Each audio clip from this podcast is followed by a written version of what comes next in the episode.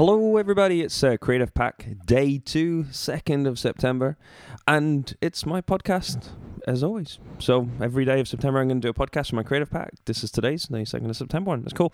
And today, I'm going to talk about something I really love. Um, I'm going to talk about The Big Bang Theory, which is currently my favorite TV show on TV. It's actually my favorite TV show right now of pretty much everything. I've got the box sets and I'm rewatching them, and I think it's great.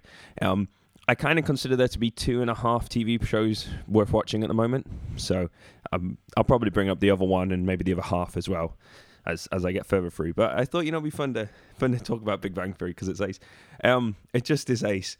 I've, I've picked out a couple of my favorite things in it. So one of the things that I remember, well, the thing I love the most about it is the way it's such a really fun geeky mix of um physics, computing, maths, and then just kind of general nerdiness, and it's just great.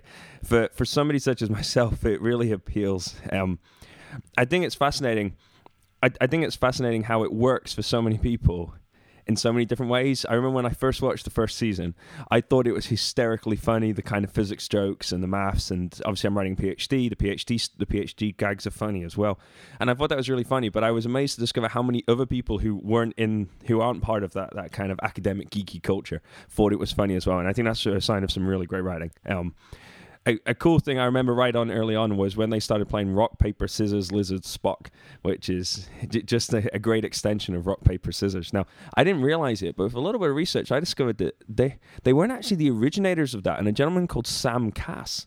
Um, actually claims he was the originator, and I don't believe that's been challenged. I think he his his kind of written demonstration of it actually predates the Big Bang Theory use of it by quite a distance, and I think there's a bit of animosity about that. But I don't think you know hey, there you go. So um, definitely Sam Kass is um, Sam Kass is the guy who wrote who thought up the idea and kind of demonstrate how to do it, and his instructions are very clear as well. So I got a link to him in the show note that you can have a read, and you can go and check that out there. He sells bags and stuff as well, which is cool, and it has kind of fun graphics.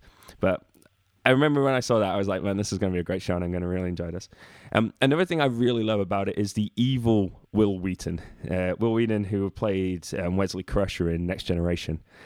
I'm saying the, the fact there it is, isn't it? And saying you could have they could have had anybody come in as the you know, as the kind of evil guy, because you know all these kind of shows need a baddie, don't they? Have some sort of description, and um, you know, Wil Wheaton's a great choice. First of all, they have him playing himself, so it's Wil Wheaton as Wil Wheaton. He just happens to be an evil Wil Wheaton, but he is the Wil Wheaton who was on the next generation in the program. And it's great how Sheldon has this massive animosity towards him based on the, well, based on a failure to attend at a fan convention, followed up by a uh, various combative meetings over card games and later on bowling. And I, I, think it's just some incredible writing, and the parts are played really well. I think it's fascinating that Sheldon has so much time for that when he has so little time for other more productive things with other people, like perhaps developing friendships or you know, being slightly more aware of things. But then I guess he is changing I'm saying, you know, he kind of, uh, you know, him and Penny share share a kind of friendly embrace, and obviously the Amy Farrah Fowler thing kind of happens as well. So you know, perhaps,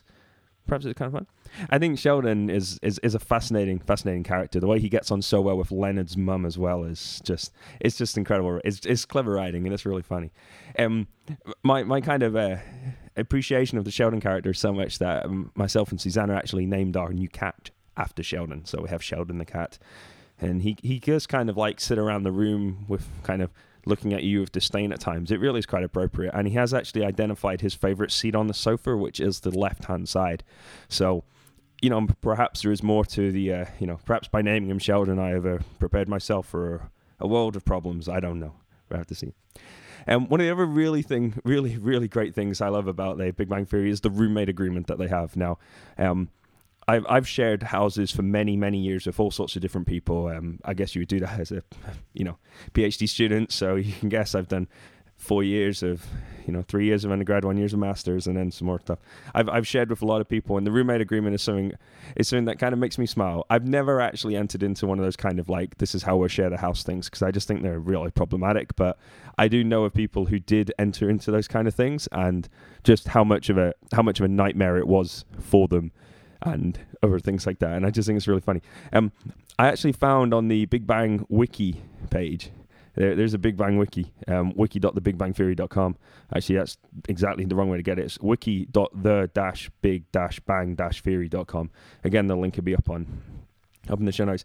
And they have here a list of all of the currently recorded roommate agreements, and they're just fa- just it's just great. It's just really funny. I think it's fascinating.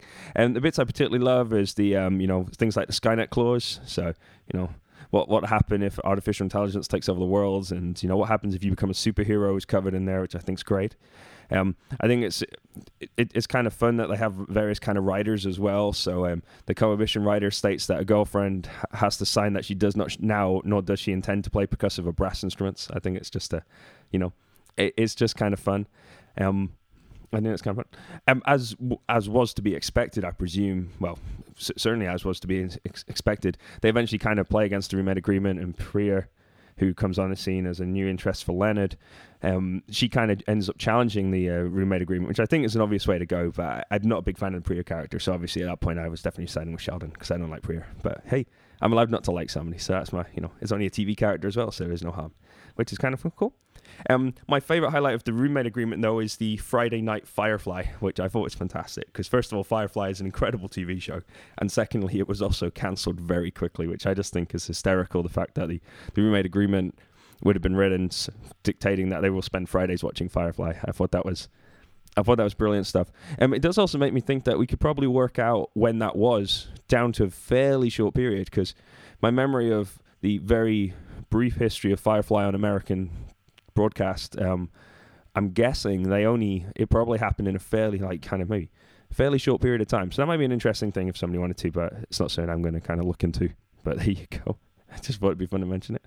Um, else I, I was just think, reading, you know, I was just kind of flicking back through.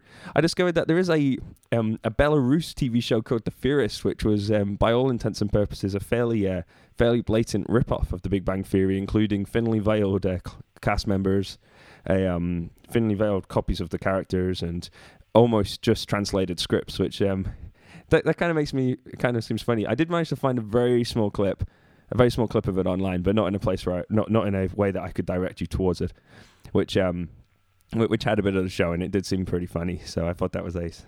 So that's cool. Anyway, so that is my um, endorsement and recommendation of The Big Bang Theory, which I do think is just an absolutely fantastic TV show. Um, yeah, and if you haven't seen it, you should definitely go check it out. It's it's really funny. If um, it well, I'm I'm guessing that a lot of people listening to the show are probably going to be kind of academic orient academic orientated people at the moment, or kind of people like that. And if so, it if you haven't seen it, you're just going to love it. It's it's really quite funny, um, and I think that's great. So there you go. Uh, that's creative pack number two. Um, this evening, I'm off to a gig uh, by the Pocket Rockets in Cheshire. So my intention is that tomorrow's will be a review of the gig. But I might not get there due to a, a, toe injury that a friend of mine has sustained. So I will wish, wish her a, a speedy toe recovery and report back on that perhaps as the week goes on. Cool. All right then. Well, good luck to everybody else who's Creative Pack thing. Uh, don't forget, you can find out more about Creative Pack, creativepack.co.uk.